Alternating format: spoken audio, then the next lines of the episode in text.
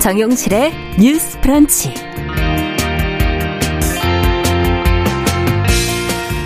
안녕하십니까 정용실입니다. 지난달 말에 홀로 오피스텔에서 지내던 80대 노인이 분신을 시도하는 일이 있었죠. 치료를 받고 있었지만 끝내 목숨을 잃었다는 소식이 전해지고 있습니다. 어, 무려 8개월이나 관리비를 체납했었다고 하는데요. 극심한 생활고를 겪은 것으로 보입니다. 어, 지난 2014년 송파 세모녀 사건 이후에 우리 사회가 복지 사각지대가 없도록 촘촘한 안전망을 요구를 했고요. 그에 대한 어, 정부도 굵직한 정책들을 발표를 했습니다만 여전히 사각지대는 존재하고 있는 것 같습니다. 자, 이에 대한 이야기 오늘 뉴스픽에서 자세히 다뤄보겠습니다.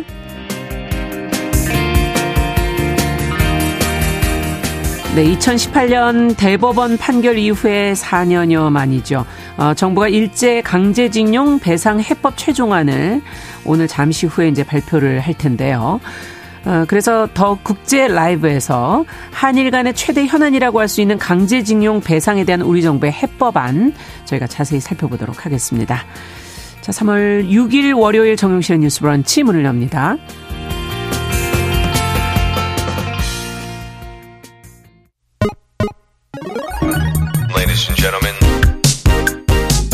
새로운 시각으로 세상을 봅니다. 정용실의 뉴스 브런치 뉴스픽. 네, 정실의 뉴스 브런치는 청취자 여러분들의 의견을 귀담아 듣고 있습니다. 짧은 문자 50원, 긴 문자 100원이 드는 샵 9730, 그리고 유튜브 콩앱으로 계속 실시간으로 의견 보내 주시기 바랍니다. 자, 저희는 뉴스픽으로 시작을 하죠. 이슬기 기자 어서 오십시오. 안녕하세요. 반갑습니다. 이수연 변호사 어서 오십시오. 네, 안녕하십니까. 자, 앞서 첫 번째 뉴스픽은 생활고를 겪고 있던 독거 노인의 사망 소식으로 저희가 좀 시작을 해볼까 합니다. 어, 서울의 한 오피스텔에서 지금 안타깝게 목숨을 잃었다는 지금 보도가 나왔는데 관련 내용을 이 기자님께서 좀 설명을 해 주시겠어요? 네, 서울의 한 오피스텔에서 분신해 전신 화상을 입었던 80대 여성 김모 씨가 입원 치료를 받다가 지난 2일 사망했습니다. 네. 주민센터 등에 따르면 김 씨는 15년 동안 함께 살았던 동거인이 지난해 4월 사망을 했다고 해요. 네. 그 이후에 주거 불안과 생활고에 시달렸다고 하고요. 김 씨가 살던 오피스텔이 먼저 사망한 동거인의 가족 소유였고요. 아. 김 씨는 지난해 7월부터 오피스텔 관리비를 8개월간 체납한 상태였습니다. 예. 야, 무려 8개월이나 관리비를 체납했을 정도면 생활고가 심했다는 걸 뭐 느낄 수 있는데 이걸 어떻게 주변에서 전혀 몰랐을까요?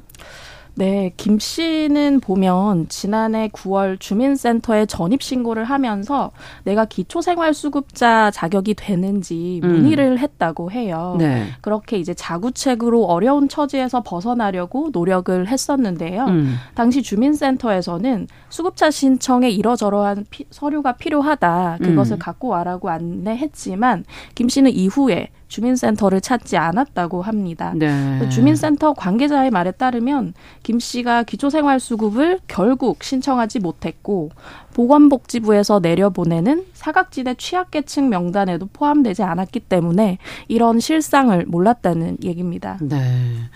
지금 보건, 보건복지부에서 얘기해 주신 것처럼 기초생활수급권자 외에도 지금 사각지대 취약계층 명단이라는 거를 지금 따로 만들었다. 이렇게 지금 얘기를 해 주셨는데 아, 왜 여기에 포함이 안 됐을까? 저는 이제 궁금하면서 이 사각지대 취약계층이라는 건 어떤 건가? 여러 가지가 궁금하네요. 이 변호사님. 네. 현재 정부는 복지 사각지대를 찾고 지원하기 위해서 단전, 단수, 건강보험료 3개월 이상 체납, 그리고 기초생활수급 탈락, 중지, 공동주택 관리비 체납 등의 그 내용을 바탕으로 해서 위기 정보를 수집을 하고 있습니다. 네. 돌아가신 분의 경우에도 8개월 동안 관리비를 체납했는데요. 어, 여기 해당이 되네요. 공동주택 관리비 체납. 예, 그렇습니다. 예. 근데 문제는 이분이 살던 오피스텔은 아파트나 빌라 같은 공동주택에는 포함되지가 않습니다. 주택에 포함되지 않는다. 예, 공동주택에 포함되지 않기 때문에 장기간 관리비를 체납했음에도 관련 기관에 전달되지 않은 것인데요. 음. 더 안타까운 점은 이분의 경우에 아까 기자님께서 말씀해 주신 대로 대로 작년 9월경에 주민센터에서 기초생활 수급 신청 안내도 받았다는 것인데요. 예. 현재 많은 사람들이 오피스텔을 주거로 사용하고 있고 또 취약계층은 스스로 구제하기 어려운 경우가 많기 때문에 오피스텔 등 실제 주거로 사용되는 건축물도 관리비 체납 확인 대상에 포함시킬 필요가 있어 보입니다. 네. 지금 주, 공동주택에 포함되지 않는 이런 주거 공간들이 꽤 있지 않을까 하는 생각이 잠깐 스쳐가는데요. 지금 뭐 오피스텔도 당연히 해당이 될 거고 세금을 더 거둘 땐 이걸 또 어떨 땐 주택으로 보지 않습니까? 여러 가지 혼란스러운 네. 부분들이 좀 있는데 주택 공동주택이라는 이 개념에 조금 더 넓힐 필요가 있겠다 하는 그런 생각도 들기도 하고 실제적으로 어디에 살고 주거를 하는지를 좀 확인해 볼 필요들이 더 있겠구나 하는 생각이 드는데 어떠세요? 지금 오피스텔을 생활하시는 분들 특히 나이 드신 분들이 이제 비용이 아무래도 없다 보면 네. 오피스텔이 비용이 좀 적게 들지 않습니까? 네, 네 그렇죠. 네. 그 저희가 그 전에 2014년 송파 세모녀 사건으로 이제 복지 사각지대를 없애 보겠다. 어 여러 가지 정부가 계속해서 지금 대책들을 내놓고 있지 않습니까?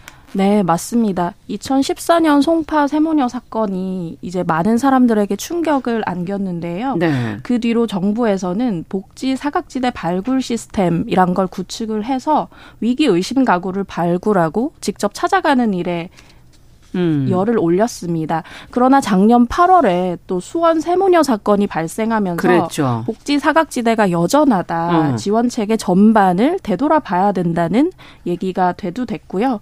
그래서 지난해 11월에 복지 사각지대 발굴 지원 체계 개선 대책이라는 것을 복지부 TF팀에서 발표를 합니다. 네. 내용을 보면 기존의 위기 가구 발굴을 위해서는 34종의 정보를 수집했는데 예. 여기에 10종을 더해서 44종의 정보를 수집해서 위기 가구를 알아보겠다는 내용입니다. 음. 주요 내용으로는 이제 기존에는 단수나 단가스 정보를 활용해서 위기 가구가 어디인지를 봤다면 네. 이제는 위기 상황을 조기에 알아보기 위해서 가스 요금, 수도 요금 체납 정보를 신규로 입수해 활용을 하고요. 예. 그리고 정보를 활용할 때 예전에는 개인 단위로 문제가 있는지를 봤다면 음. 이제는 세대주, 세대원 1, 2가 각자 어떤 상황이며 세대 단위로 총합을 하면 더욱 심화된 상황에 놓여 있지 않는지 음. 한번 살펴보는 형식으로 바뀌었다는 겁니다. 네. 또한 수원 세모녀 사건에서도 보듯이 이제 채무 부담 때문에 전입 신고를 하지 않아서 주민등록상 거주지와 다른 분들이 계시잖아요. 그렇죠. 이런 걸 막기 위해서 행정안전부와 통신사가 연계해서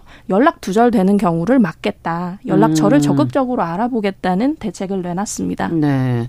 지금 거주지가 다른 걸 통신사랑 연결해 갖고 그걸 좀 해결해 보겠다. 네. 네. 채무 내용도 그러니까 확인하겠다 이건가요? 네, 네. 채무 내용. 세대주와 세대원을 분리해서도 보겠다. 음. 이제 분리해서 보다가 이제 합쳐서 합쳐서도 종합적인 보고, 사연을 보겠다. 보겠다. 아, 이런 내용까지가 지금 포함됐고 34종에서 44종까지 지금 늘어났다라는 얘기를 해 주셨는데 지금 청취자 박미영님께서는 부정수급자들이 늘어나니까 신청 서류하고 절차가 복잡해지고 있는 거는 당연한데 이 사각지대에 계신 분들이 이런 늘어나는 상황에서 이렇게 힘들어지는 상황에서 전수조사는 되고 있는 건가 하는 질문을 해주셨고요. 왜 계속 못 받는 사람과 몰래 받아가는 사람들이 음. 늘어가는 건가요? 라는 질문을 해주셨어요. 이것도 같이 한번 좀 고민해 볼 부분인 것 같고요. 마리안느님께서 유튜브로는 오피스텔이 왜 누락이 되느냐? 모든 주거 공간이 다 들어가야 되는 거 아니냐? 어떻게 이렇게 허점이 있게 만드냐? 이렇게 지금 지적을 해 주셨는데요. 자, 지금 어 부정수급권자도 늘어가고 못 받는 분도 늘어가고 음, 네. 뭔가 좀 더 촘촘해야 되지 않겠습니까? 좀 허점이 있다는 얘기네요. 이 얘기는 어떤 개선책이 필요할까요? 어떻게 보세요, 이, 이 기자님? 네, 아까 말씀드렸던 것처럼 이제 이 경우에 공동주택 가운데 오피스텔 관리비 정보는 보지를 않았는데 음. 이제 진행자께서 말씀하신 것처럼 오피스텔에 굉장히 좀 가정 형편이 좋지 않은 가구들이 많이 삽니다. 네. 이런 오피스텔 같은 경우도 그 관리비를 관리하는 민간 기업의 정보를 가져오도록 음. 정부가 좀 더 적극적으로 대응을 해야 된다고 보고요. 어, 계속해서 이제 이런 기초생활 수급이나 이런 부분에 대해서 어떤 쪽은 도덕적 해이가 일어나고 그렇죠. 어떤 쪽은 시스템적으로 계속 위기 가구가 걸러지지가 않는데 저는 이번에 11월에 이제 예. 관련 수집 정보를 44종으로나 늘렸잖아요. 예. 이렇게 정보를 많이 늘렸다고 하면 이거를 분류하고 처리해야 할 인력이 필수적으로 필요합니다. 음. 근데 그 당시 발표를 할 때 보건복지부가 인력에 대한 내용은 내년으로 미루겠다 하면서 얘기를 하지 않았어요. 아. 근데 지금 공무원 한 명이 1년에 조사해야 할 위기 가구가 2018년 40 5건에서 2021년 100건이 넘게 늘어났거든요. 와. 지금 현장 공무원의 이런 경무가 가중되는 상황에서 예. 사실은 인력부터 얘기를 해야 하지 않았었나. 음. 사실은 김 씨 같은 경우에도 한 번 동사무소에 가서 이러이러한 안내를 받았는데 네. 추가로 안내를 받지 못한 것은 아무래도 현장 공무원의 사정이 있지 않았나 저는 생각을 하거든요. 네. 그런 부분에 있어서 정부가 좀 인력 대책을 꼼꼼히 들여봐야 된다. 다른 것보다 그것이 먼저가 아닌가라는 음. 생각이 생각이 듭니다. 네. 찾아가는 건 본인이 어쨌든 해결해 보려는 의지가 있었던 건데 네. 앞서 얘기하신 거에 따르면 뭐 어떤 어떤 서류를 준비해라 네. 라고만 얘기를 했다. 만약에 인력이 많았다면은 어, 왜 서류를 안 갖고 오시냐? 네. 라는 문의를 한 번 더 할 수 있었지 그쵸. 않았겠는가? 네. 결국은 인력의 문제다. 1인당 지금 100건을 넘게 지금 다루고 있다. 맞습니다. 이렇게 지금 얘기를 해 주셨어요.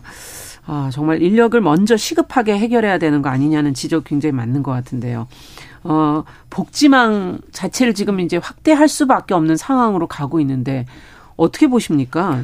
네, 그 우리 사회에서 지역 공동체가 무너졌다는 말이 나온 지는 이미 한참 됐고요. 음. 앞집에 누가 사는지 옆집에 누가 사는지 모르겠다라고 말하는 것이 더 이상 이상하지 않습니다. 음. 대자, 대가족과 비교해서 이제 사용하던 핵가족이라는 단어도 이제 더 이상 사용하지 않을 정도로 1인 가구 비율이 그렇죠. 높아졌는데요. 2021년도 기준으로 33%가 넘었습니다. 아. 물론 1인 가구 형태도 여러 가지가 있지만 네. 그중 많은 비율을 독거노인이 차지하고 있고 또 대표적인 취약계층인데요. 예. 고령화 사회에서 앞으로 이런 현상은 가속화할 수밖에 없을 것으로 보입니다. 음. 정부나 공공기관에서 계속해서 대책을 마련하고 있지만 공무원만으로는 보호 대상과 물리적 거리가 있고 또 인력에도 한계가 있기 때문에 어. 보다 촘촘한 사회 안정망을 만들기 위해서는 민간과 협력할 필요가 있어 보이는데요. 네. 어떻게 협력할 수 있을까요? 민간과? 네, 저도 이번에 예. 이제 조사하면서 알게 됐는데, 그러니까 하나의 예로 어, 실제 이제 2018년도부터 운영되고 있는 제도인데 예. 명예 사회 복지원 공모 공무원 제도라는 것이 있습니다. 명예 사회 복지원 공무원 제도? 네, 명예 사회 복지 공무원 제도. 공무원 제도. 처음 네. 들어 잘 모르셨죠. 처음 들어봤어요. 예, 네. 저도 이번에 알게 됐습니다.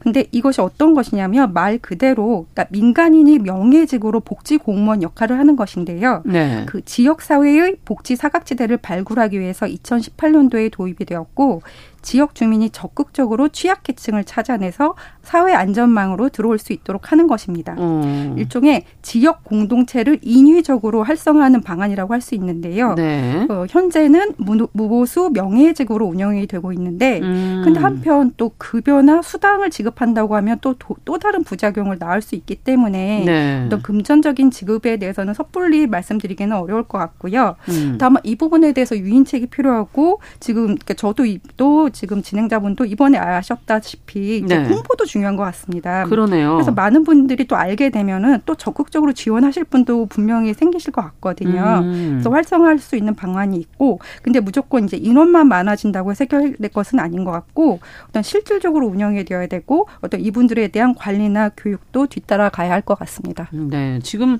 명예사회복지공무원제도 어떤 업무 같은 것도 거기 지정이 돼 있습니까? 그러니까 그런 부분에 대해서는 이제 구체적으로 이제 이분들이 지역 사회에서 음. 네 지역 사회에서 구체적으로 뭐 찾아간다든가 뭐 그분들을 방문을 한다던가 예. 해서 이제 그 공무원 한정된 공무원이 다 할 수 없는 부분들을 함께 한다고 생각하시면 되실 것 같습니다. 네.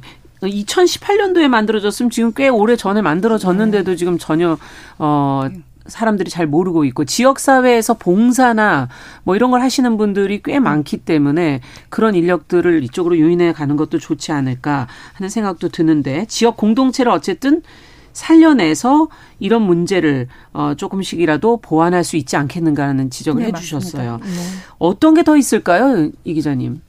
저는 그 아까 음. 말씀하신 명예사회복지공무원 네. 제도에 대해서 굉장히 이제 잘 정착된다면 음. 정말 이제 거미줄처럼 그 스크리닝 되지 않는 위기 가구를 발견해낼 수 있는 좋은 제도라고는 생각하는데요. 네. 말씀하신 것처럼 2018년에 도입이 됐는데도 이 제도를 활성화해야 된다고 계속해서 사회복지학과 교수들이 얘기를 하고 있어요. 아, 그래요. 그러니까 지금 제도 시행된 지 5년이 됐는데도 아직 어. 그 현장에서는 미미하게 느낀다는 거잖아요. 네. 그래서 저는 개인적으로는 이제 작년 11월에 복 지부가 대책을 발표하면서 공무원 증원 얘기는 다음으로 미룬 것이 음. 아마도 이제 기재부나 행안부 같은 타 부처와의 협력이 필요한 부분이기 때문인 것으로 보이는데 그렇죠.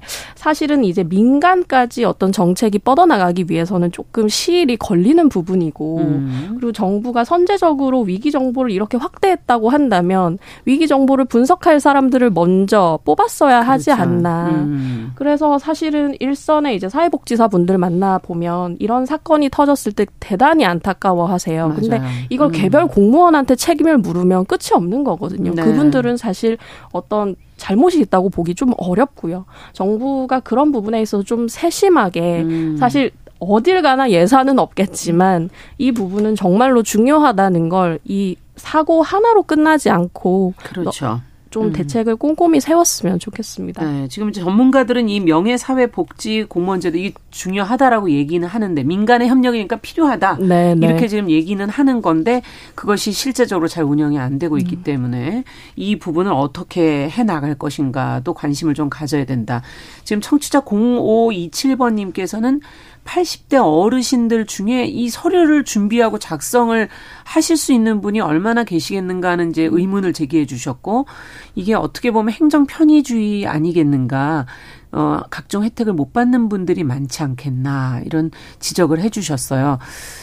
아, 이것도 결국 인력의 문제와 또 무관하진 네, 않은 음. 부분이라 어떻게 보십니까 이소연 변호사께서도 어떤 좀 더 다른 대안이 있을지. 아, 네, 저도 이제 음. 앞서 말씀드린 바와 같은데, 어, 그러니까 그 이런 일이 발생을 하면 그 공무원 개인한테 책임을 돌리는 거는 이제 더 이상 하지는 않아야 될 것 같습니다. 음. 네. 지금 이미 그 복지 공무원분들 이제 업무가 계속 과증되고 있는 거는 뭐 현장에서뿐만 그렇죠. 아니라 그 외의 분들도 알고 있기 때문에 음 지금 제가 좀 전에 말씀드렸듯이 공무원한테 개인에 대한 것보다는 음. 어떤 지역망 전체를 좀잘 같이 그 움직여야 살려서 된다. 예 함께 움직여야 할 것 같습니다. 네. 지역 공동체를 조금이라도 살려 내는 게 중요하겠다라는 얘기를 해주셨어요. 자, 앞으로 이, 이 고령화, 초고령화 사회로 가는데 저희가 복지 문제는 아무래도 신경 안 쓸 수가 없습니다. 이것이 또 어떻게 앞으로 처리가 될지 좀 더 지켜보도록 하죠. 자, 두 번째 뉴스픽으로 가겠습니다. 어, 간호법에 관한 것을 저희가 좀 들여다볼까 하는데 지금 빠르면은 지금 이달 간호법 제정안이 국회 본회의에 이제 붙여지지 않을까 지금 예상이 되고 있거든요. 어, 의사 측, 간호사 측, 어, 대립은 첨예한 것 같은데요. 간호법이라는 게 뭐길래 일어나 하는 것도 궁금하고, 통과가 되면 그럼 뭐가 달라진다는 건가 하는 것도 궁금합니다. 어, 이 기자님께서 좀 관련 내용을 좀 정리해 주시죠. 네, 간호법이 지금 언론에서 다뤄진 지 굉장히 오래됐는데 구체적인 내용은 모르시는 분들이 많으시더라고요. 음. 내용을 보면 간호법 제정안인데요. 개정안이 아니고 새로 만드는 건데요. 네. 간호사의 업무 범위와 1인당 적정 환자 수 등을 교- 규정한 독립된 법안입니다. 음. 이게 기존의 의료법 안에 있던 것을 따로 떼낸 것이고요. 아, 간호사는 의료법에 따라서 단독으로 간호를 하거나 혹은 의사 지시로 진료 보조를 할 수 있는 권한이 있습니다. 네. 근데 간호법이 제정이 되면 간호사가 일을 할 수 있는 공간이 기존의 의료기관에서 예. 의료기관에 더한 지역사회로까지 넓어집니다. 그러면 간호사가 병원을 벗어나서 노인 장애인 가정이나 사회복지시설에서도 아. 간호 서비스를 제공할 수 있게 되는 것이죠. 네. 어떻게 보면 앞으로는 이런 어, 공간들이 많이 돌봄 서비스를 해야 될 공간들이 늘어나기 때문에 어그 필요하겠다 이런 생각도 좀 들기는 하는데 네. 조금 더 들여다 봐야 되겠죠 내용을 어 어떻게 보시는지 간호법 안에 지금 이 법안이니까 우리가 이수연 변호사께 좀 여쭤보고 싶습니다. 처우 개선하는 내용 앞서 업무의 범위 뭐 1인당의 적정 환자 숫자 이게 지금 너무 높구나. 그래서 이걸 제정을 법안에 넣었구나 이런 생각이 지금 드는데 어 간호사들의 처우 문제는 저희가 여러 번 좀 다뤘었거든요. 그만큼 어, 고된 노동이고 특히 코로나 이후에 힘들다 많은 분들이 인식하고 계시고 어떻게 보세요? 네, 그렇습니다. 그 간호사 처우 개선에 대한 이야기는 오래전부터 계속되어 오고 있는데요. 작년에 보건복지부가 발표한 OECD 보건 통계 2022에 따르면 우리나라는 간호사가 인구 1000명당 4.4명으로 OECD 평균인 8.4명의 절반 정도에 그칩니다. 아. 인력은 적고 업무 강도가 높다 보니 2, 3년 내에 그만두는 경우가 많고 그 임신 순번제가 관행이 됐을 정도이고 몇 년 전에 큰 사회적 문제가로 대두되었던 태움도 열악한 업무 환경에서 그 원인을 찾기도 합니다. 음. 이에 간호 법안의 제안 이유와 주요 내용에는 간호사 등에 대한 처우 개선이 상당히 비중 있게 들어갔는데요. 네. 어, 먼저 간호 법안이 만들어진 과정에 대해서 간단히 말씀을 드리겠습니다. 예. 2021년 3월 25일 세계 법률안이 먼저 발의가 되었습니다. 음. 그러니까 대표 발의자가 최현숙 의원, 김민석 의원, 서정수 의원 이렇게 세 분인데요. 이후 이 세 개 법률안을 2022년 5월 9일자로 통합 조정을 해서 보건복지위원회 대안을 마련합니다. 음. 네, 그래서 지금 언급되고 있는 간호 법안은 보건복지위원회의 대안입니다. 네. 그래서 이 그 보건복지위원회에서 2022년 5월 17일자로 법사위로 보냈는데 법제에서 계속해서 계류가 되자 신속 처리 법안, 음, 그, 패스트 트랙, 뭐 그렇게 표현하는 거. 예 맞습니다. 그 민주당에서 주도해서 본회의로 회부를 했습니다. 예. 이게 현재 상황이고요. 그 간호사 등 처우 개선에 대한 구체적인 조항으로는 법안 21조, 22조, 24조를 둘 수 있는데요. 네. 간단하게 말씀을 드리면 그 21조 같은 경우는 국가 및 지방 장치 단체는 간호사 등의 근무 환경 및 처우 개선을 위해서 필요한 정책을 수립하고 그에 따른 지원을 하고 간호사 등을 고용하는 각종 기관과 시설 회장은 간호사 등의 근무 환경 및 처우 개선을 위해서 필요한 지원을 하도록 하고 있고요. 네. 그 다음에 22조에 따르면은 간호사 등은 근무 환경과 처우 개선 등을 요구할 권리를 가진다고 되어 있습니다. 음. 그리고 마지막으로 24조에 따르면 누구든지 간호사 등의 엄- 인권 침해 행위를 하지 해서는 안 되고요. 네. 그리고 보건복지부 장관은 그 간호 현장에서 인권 침해가 발생하지 않도록 예방 및 교육을 게을리 하지 않도록 하여야 한다고 네. 구체적으로 규정이 되어 있습니다. 네. 그러니까 주된 내용은 거의 처우 개선과 근무 환경에 대한 것이고 그에 대한 권리가 있다. 그리고 정부는 또 그걸 교육하고 그렇게 하도록 환경을 만들어야 된다. 지금 이제 그런 내용이 주가 되는 거군요. 네, 그런 내용들이 상당한 비중이 물론 다른 내용도 많이 들어가 있는데요. 네. 그 구체적으로 이제 의료법 같은 경우는 이제 그 간호사 등의 처우 개선에 관한 내용은 전혀 없는데 아. 이제 이런 내용들이 이제 간호법안에는 들어갔다고. 생각하시면 그러니까 의료법에는. 간호사의 업무가 어느 범위에 있는가만 한정되어 있다면 지금 간호법은 그것을 좀 넘어서서 처우 개선이라든지 근무 환경에 대한 부분을 좀 더 집중적으로 다루고 있다라고 예, 얘기를 지금 해주시는. 거네요. 자, 근데 이게 왜 이렇게 시끄럽습니까? 처우 개선은 좀 필요한 거 아닌가요? 코로나 때 이제 많이 언급도 됐었고 고된 노동이라는 것을 보도들은 많이 나왔는데 무엇이 쟁점이 되고 있는 겁니까? 네, 사실 쟁점이 되는 부분은 그 처우 개선에 관한 부분보다는 네. 간호사의 그 업무 범위를 규정한 부분인데요. 네. 기존의 의료법에서는 의료기관 내 의사 지도하에 간호사가 진료 보조를 하게 돼 있는데 네. 간호법에서는 아까 말씀드렸던 것처럼 의료기관에 더해서 지역사회라는 문구가 추가가 됩니다. 어.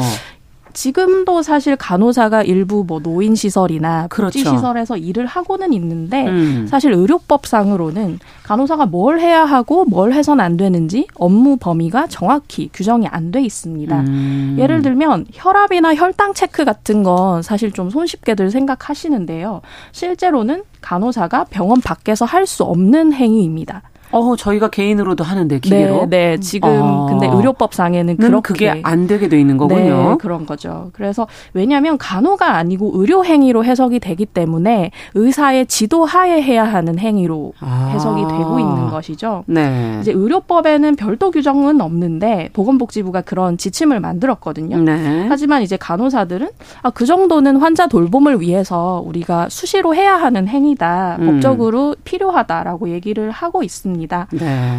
이제 간호법안에도 처음에는 간호사가 지역사회 돌봄을 위해 할 수 있는 일이 좀 폭넓게 들어갔었어요. 아까 음. 변호사님 말씀하신 그 의원들의 의와, 의 안에는 그렇게 네. 들어갔는데 국회 심사 과정에서 좀 빠졌습니다. 그렇군요. 네. 요 관련 내용 조금 더 저희가 잠시 후에 어, 더 짚어보겠습니다. 뉴스 브런치 1부 마치고 2부에서 이어갑니다. 11시 30분부터 일부 지역에서는 해당 지역 방송 보내드립니다.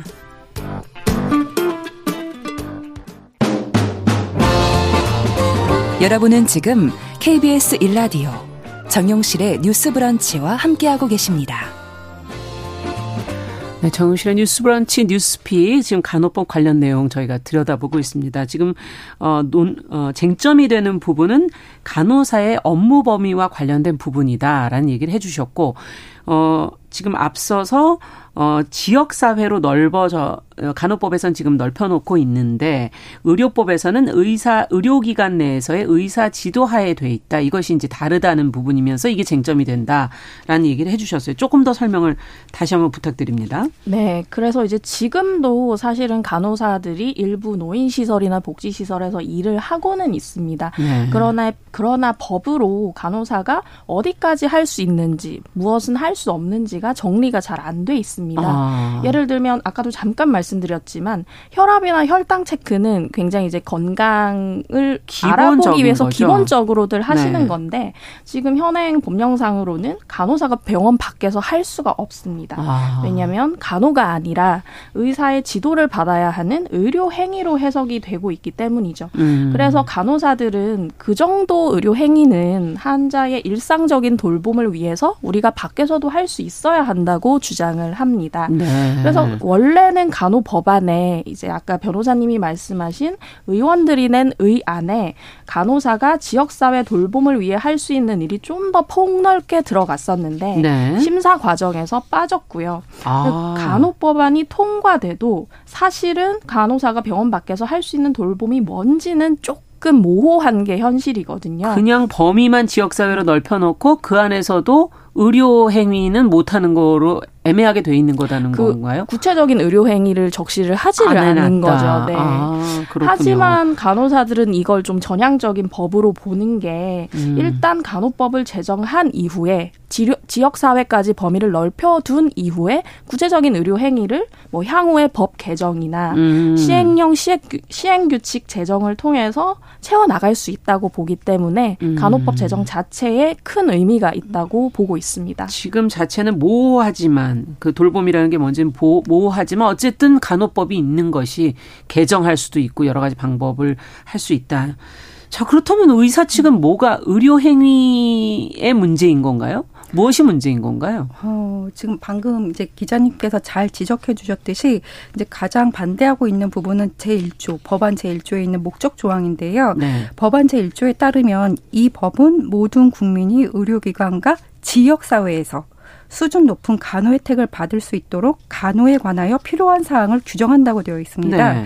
그래서 이제 의료기관을 넘어선 이제 지역 사회에서 이제 간호에 관한 규정이기 때문에 음. 그렇다면 간호사가 의료기관이 아닌 지역 사회에서는 의사의 지도나 감독 없이 단독으로 의료행위를 할 수 있는 것이 아니냐라는 음. 그런 이제 비판을 하고 있는 것인데요.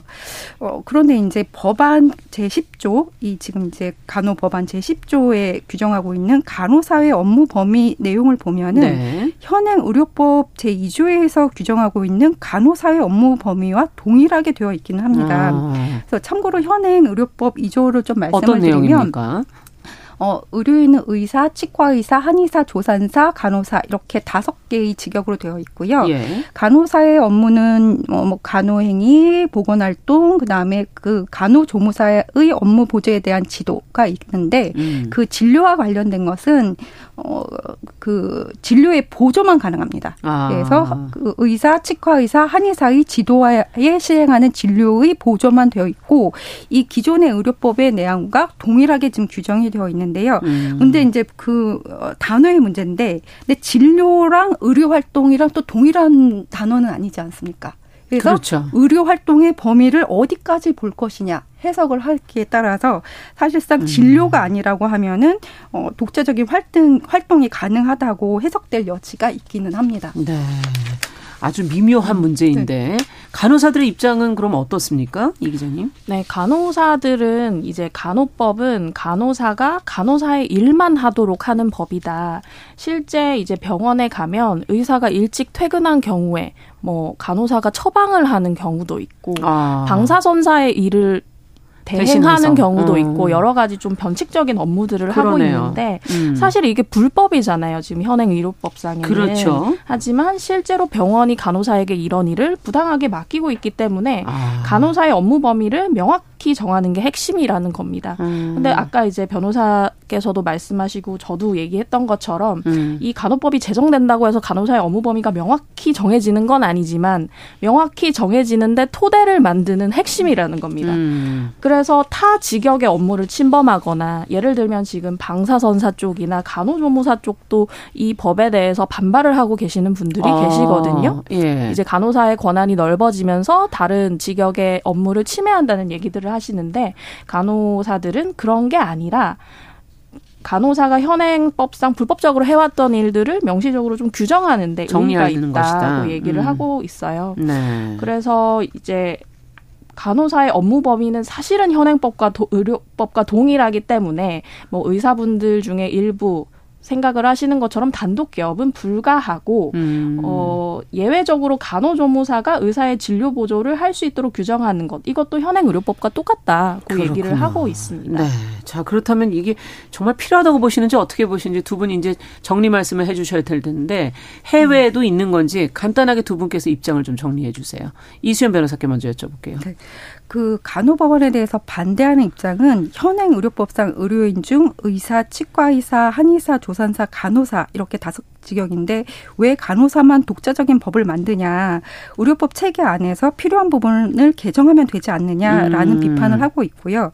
그런데 간호사들 입장은 그동안 많은 노력을 해왔다. 하지만 반영되지 않았다. 음. 그리고 중요한 것이 이제 그 개정 아 재정 안에도 나오는데 재정 이후에도 나오는데 우리 사회가 고령화로 이제 돌봄이나 간호 서비스 수요가 증가하고 있는데 그렇죠. 기존의 의료법은 변하는 시대에 부합하지 않는다는 겁니다. 아. 어, 그래서 그래서 우리 사회의 고령화에 따라 의료의 개념이 기존의 전통적인 치료에 국한할 수는 없고 음. 돌봄과 간호의 비중이 커진 것은 현실이지 않습니까? 네. 그리고 앞으로도 그 비중이 더 커질 것으로 예상이 되고요. 음. 어, 그래서 국민의 입장에서 보면 기존의 의료법을 개정하든 간호법을 새로 만들던 변하는 시대상을 반영해서 국민의 건강이 증진되기를 바랄 것 같고요. 네. 그리고 간호사 처우 개선은 인권적인 차원에서도 당연히 이미 기 존에 만들어졌어야 되는 부분이고 네. 처우가 개선되어야지 간호 서비스 향상 등으로 이어지기 때문에 음. 국민의 건강을 위해서도 반드시 이루어져야 한다고 생각을 합니다. 네. 그리고 무엇보다도 이 문제는 의료인 부족과 간호사에 대한 열악한 처우에서 기인을 음. 하고 이 부분은 오랫동안 또 계속해서 문제되어 왔던 부분인데 네. 어그 의사 단체도 이제 이렇게 계속해서 반대만 할 것이 아니고 뭔가 구체적인 대안이나 대책을 내어야지 어 설득력이 있을 것 같습니다. 네, 좀 필요하다는 부분에 좀 더 방점을 찍으시고 좀 더 대화와 노력이 필요하다. 어떻게 보세요, 이슬기 기자께서는 끝으로? 네, 저도 큰 틀에서는 찬성하고요. 사실 이 법안이 이제 상임위에서 논의가 없이 본회의로 음. 직회부됐기 때문에 그렇죠. 좀 제대로 된 논의가 이루어지지 되지 않은 건 좀 아쉽지만 아. 이게 이미 두 차례 발의됐다가 임기 만료로 폐기된 법안이라 예. 어느 정도 불가피한 측면이 있지 않나 싶고요.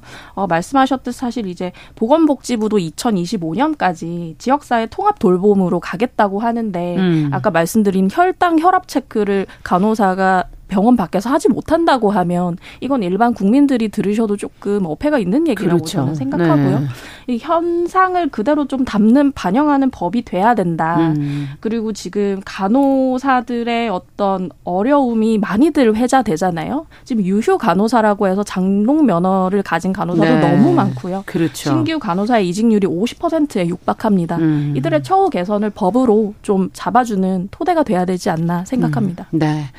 자, 오늘 뉴스픽 여기까지 듣겠습니다. 이슬기 기자, 이수연 변호사 두 분 수고하셨습니다. 감사합니다. 감사합니다. 감사합니다.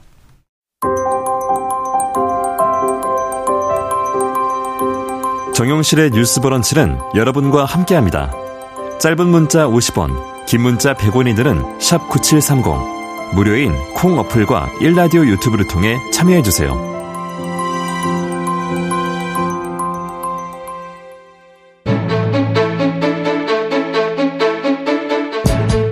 정용실의 뉴스 브런치. 더 국제 라이브.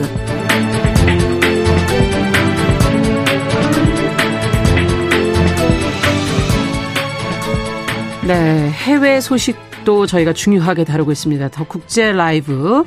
어, 주윤주 배신캐스터 자리해 주셨습니다. 어서 오십시오. 네, 안녕하세요. 네, 오늘은 이제 한일 강제징용 배상 문제 관련해서 우리 정부 입장 발표가 지금 나왔습니다. 나왔습니까? 네. 예, 이거 관련된 걸 지금 조, 어, 조윤주 캐스터하고 좀 살펴보려고 그러는데. 네, 일단 전문 내용부터 잠깐 정리를 좀 해주시겠어요? 네, 네, 그렇습니다.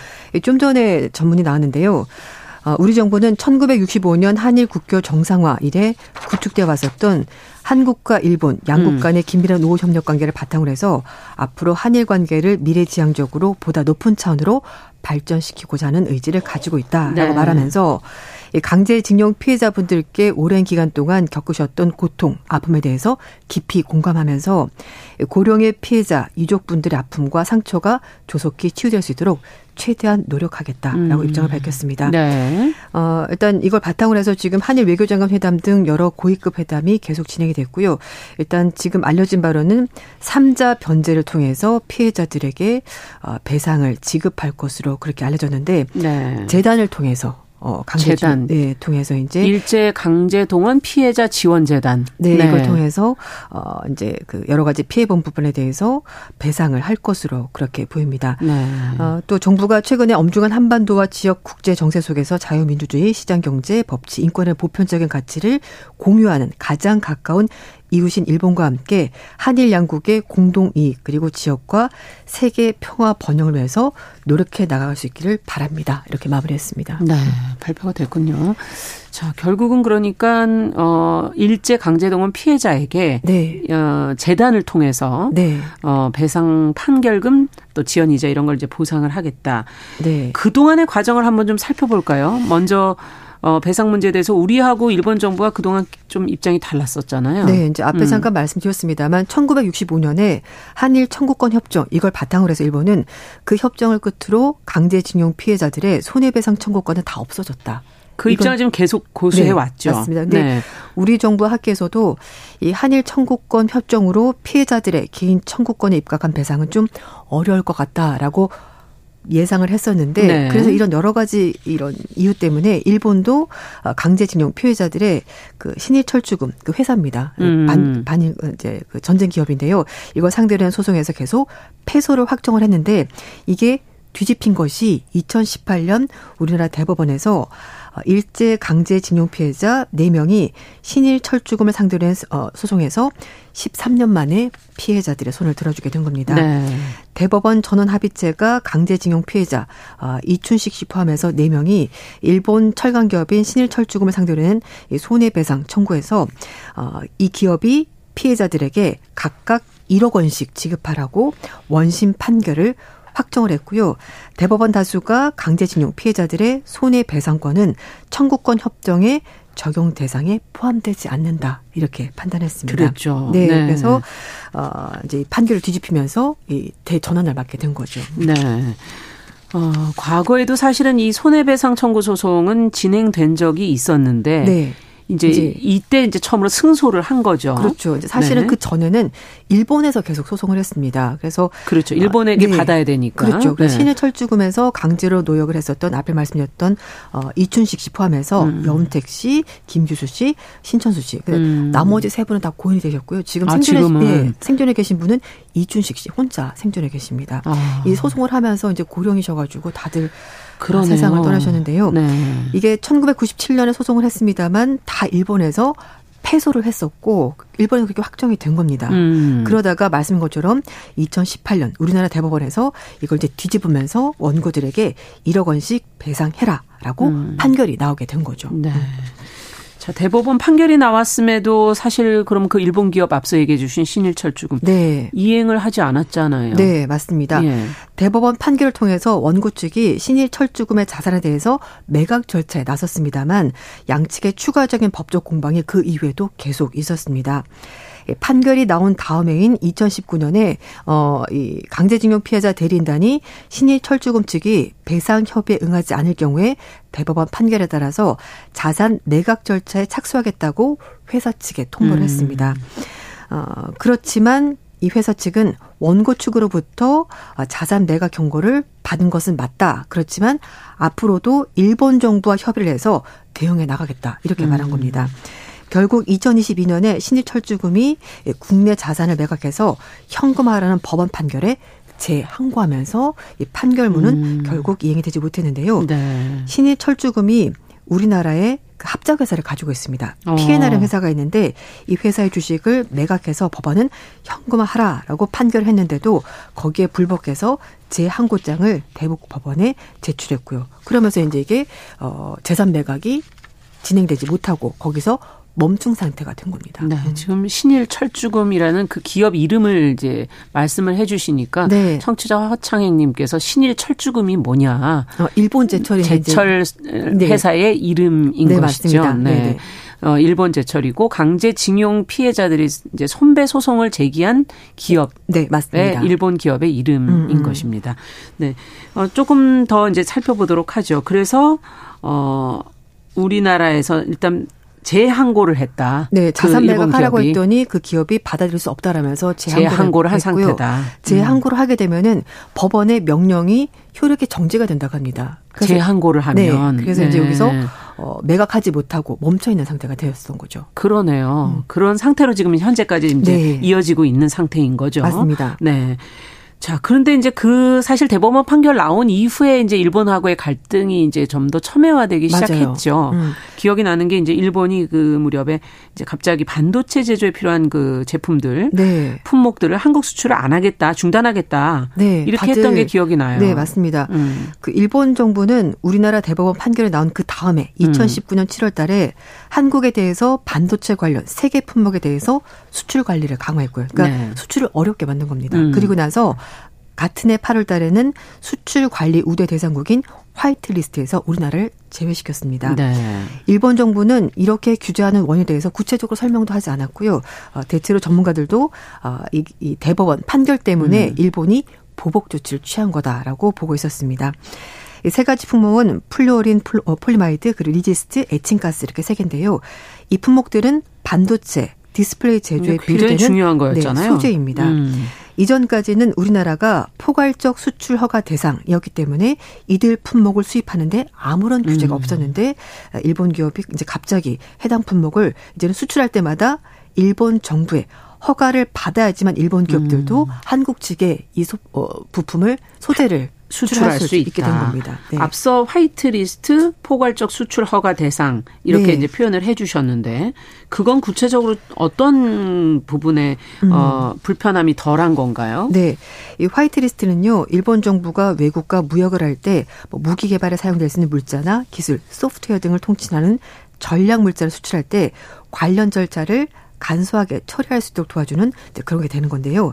어, 일본은 수출 효율성 위해서 우방국들은 화이트리스트 백색 국가를 지정해서 음. 어, 좀 우대를 받을 수 있도록 그렇게 편의를 우방국일 때 네, 편의를 받는 겁니다. 네. 어, 그래서 화이트리스트에서 제외됐다라고 말하는 것은 일본이 생각하기에 민감한 물자를 수출할 때 그 나라는 못 믿겠어 음. 이렇게 보는 겁니다.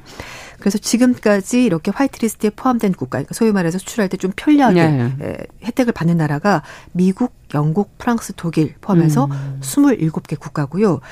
어, 아시아 국가에서 유일하게 백색 국가 지정된 나라가 우리나라였는데 이게 2019년에 아. 빠지게 된 겁니다. 그렇군요. 네. 자, 그러면 그때 이후에 어떻게 대응책을 마련했었죠, 우리가? 네, 그래서 이제 수출 규제가 되면서 어, 소부장, 그러니까 소위 말해서 음. 소재, 부품, 장비, 핵심 부품을 이제 일본 의존도가 굉장히 높았었는데 이걸 우리나라가 전격적으로 낮추기 음. 시작한 겁니다. 산업통상자원부에 따르면 100대 핵심 품목의 대일 의존도가 2019년 30.9%인데요.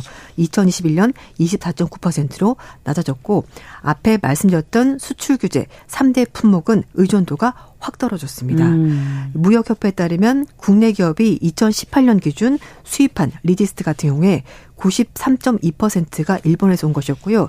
폴리이미드는 어, 폴리윈들은 84.5%가 일본에서 거였는데 이걸 대폭 어, 확률, 그러니까 이제 비율을 떨어뜨린 겁니다. 네. 어, 결국 소부장 전체 일본 의존도가 17.1%에서 작년에 역대 15.9%까지 대폭 떨어졌는데 정부가 일본이 우리나라에 대해서 수출 규제 정책을 시행한 이후에 소부장 협력 모델을 도입해서 45개 협력 모델을 발굴했고요.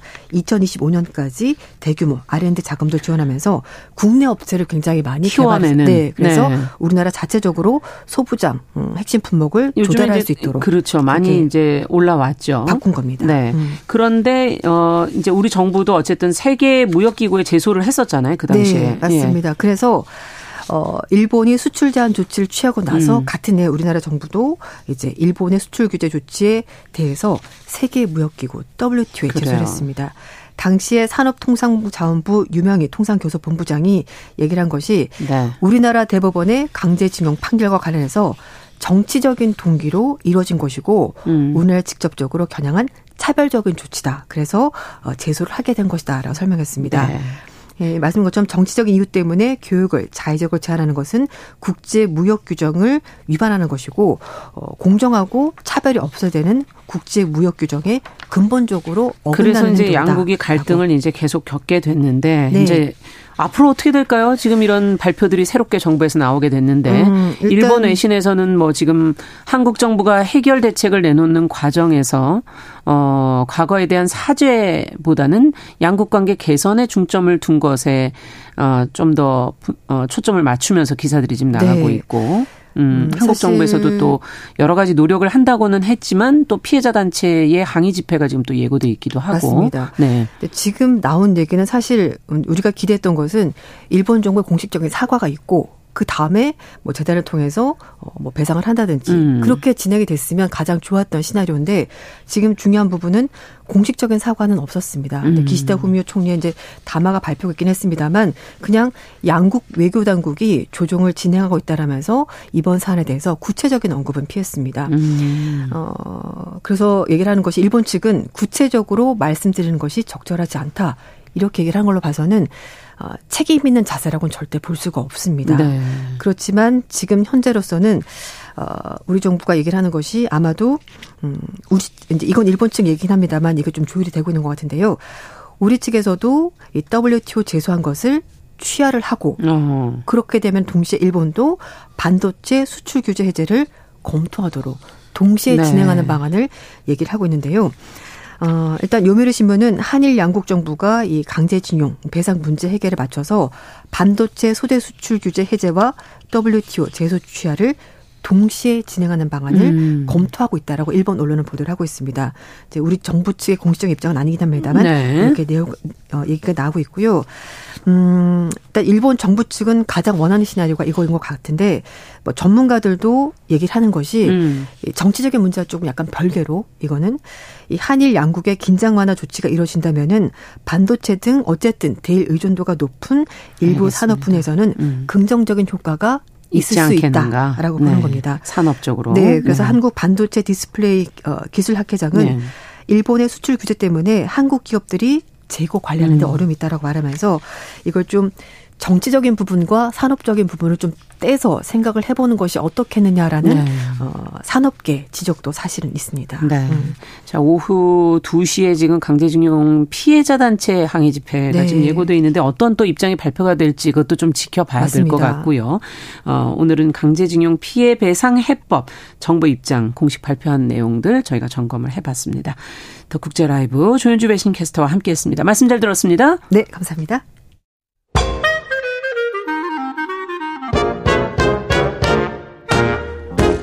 모두가 행복한 미래 정용실의 뉴스 브런치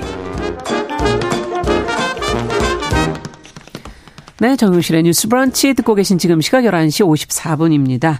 자, 이번엔 알아두면 좋은 생활 정보와 제도 또 헷갈리는 뉴스들을 저희가 슬기롭게 정리를 해드리고 있습니다. 슬기로운 뉴스 생활. 어, 시선 뉴스의 박진아 기자 자리해 주셨어요. 어서 오세요. 안녕하세요. 오늘 첫 번째 뉴스는 뭐부터 살펴볼까요? 네, 오늘 첫 번째 내용은요. 담배꽁초 수거 보상제에 대해서 살펴보려고 합니다. 음. 담배꽁초 수거 보상제란 길가루에 버려진 담배꽁초를 가지고 오면 무게에 따라서 보상금을 지급하는 제도를 말하는데요. 무게에 따라서. 네, 맞습니다. 이 보상제를 시행하는 대표적인 지자체가 서울 용산구가 어. 있습니다. 그 용산구의 보상제 내용을 좀 살펴보면 보상금은 수거된 꽁초 무게가 월 최소 500g 이상 누적이 될 때 1g당 20원씩 지급이 되는데요. 음. 꽁초 총 500g을 가져오면 만 원을 보상하는 방법입니다. 네. 국산 담배로 따지면 한 개비 무게가 약 0.9g 정도라고 해요. 그래서 500g이면 얼마나? 네, 그래서 꽁초기 때문에 원래 네. 담배의 3분의 1 정도로 본다면 한 1,600개 정도 이상을 주어야지만 만 원 정도를 받을 수 있고요. 너무하는 거 아니에요? 1,600개. 네, 굉장히 많죠. 네. 또 측정할 때 주의하실 게 이물질은 무게에서 빼고요. 또 젖은 꽁 초는 받지 않는다고 합니다. 아, 다 골라내고 나면 몇 개가 남을까? 근데 아, 뭐 수거 뭐 시기나 이런 건 상관없는 거예요? 아무 때나 해도 되는 거예요? 어, 아무래도 기간은 좀 정해져 있는데요. 네. 기간이라기보다는 시간이 좀 정해져 있습니다. 이게 매주 목요일, 그러니까 공휴일이라면 다음 날 오후 2시에서 5시 사이에 받고 있고요. 음. 이 보상금은 신청일 기준 다음 달 10일까지 신청인 계좌로 일괄 이체됩니다. 물론 이건 용산구에 해당하는 하나에서만 네, 지금은 하는 내용이고요. 네. 다른 자치구에서도 그이 이 담배꽁초 수거 보상제를 하는 곳도 있기 때문에 음. 조금씩 내용은 다를 수 있습니다. 우선 뭐 1인당 월세는 6만 원, 3kg까지 받을 수 있고요. 초과분이 된다면 다음 달 실적으로 음. 이렇게 넘어간다고 합니다. 네. 우선 기본적으로 만 20세 이상이 되어야지만 하고요. 용산구민 아니고 다른 자치구도 일단 만 20세 이상 되어야지만 참여하실 수 있고요. 음. 보통은 구청 자원순환과나 거주지 동주민센터 방문해서 참여하시면 되는데 이때 청소 업무 관련 공공사업 참여자는 보상 대상 에서 제외되기 때문에 아. 네, 일반적인 일반인이 해야 된다. 네, 청소 업무를 하시는 분이나 공공사업 하시는 분은 안 된다. 맞습니다. 현금 지급인가요? 그러면 이게 현금으로 지급하는 곳도 있지만 상품으로 교환해 주는 지자체도 그렇군요. 있는데요. 경기 의정부시 역시 지난달부터 담배꽁초 수거 보상제를 시범 운영을 하고 있습니다. 네. 근데 담배꽁초 200g을 쓰레기 종량제 봉투 20g 짜리 아. 한 20리터짜리 한 장하고 교환해 주는 것이 가장 대표적으로 이제 상품으로 교환해 준다고 볼 수 있고요. 200g을 종량제 봉투 20리터짜리 한 네, 장하고. 맞습니다. 네. 제가 이걸 실제로 해보신 분하고 인터뷰를 한번 음. 해봤어요. 그랬더니 한 만 원 정도 받으려면 2시간에서 3시간 정도가 걸리더라. 이렇게. 어, 큰일 났네. 이거 액수가 너무 적은데. 네, 네, 하셨습니다. 네. 실제적으로 어쨌든 그 어, 일반 시민들이 많이 또 좀 참여해 주셔야 네. 효과가 있지 않을까 싶네요. 자, 오늘 슬기로운 뉴스 생활 시선 뉴스 박진아 기자와 함께 살펴봤습니다. 말씀 잘 들었습니다. 네, 감사합니다. 감사합니다.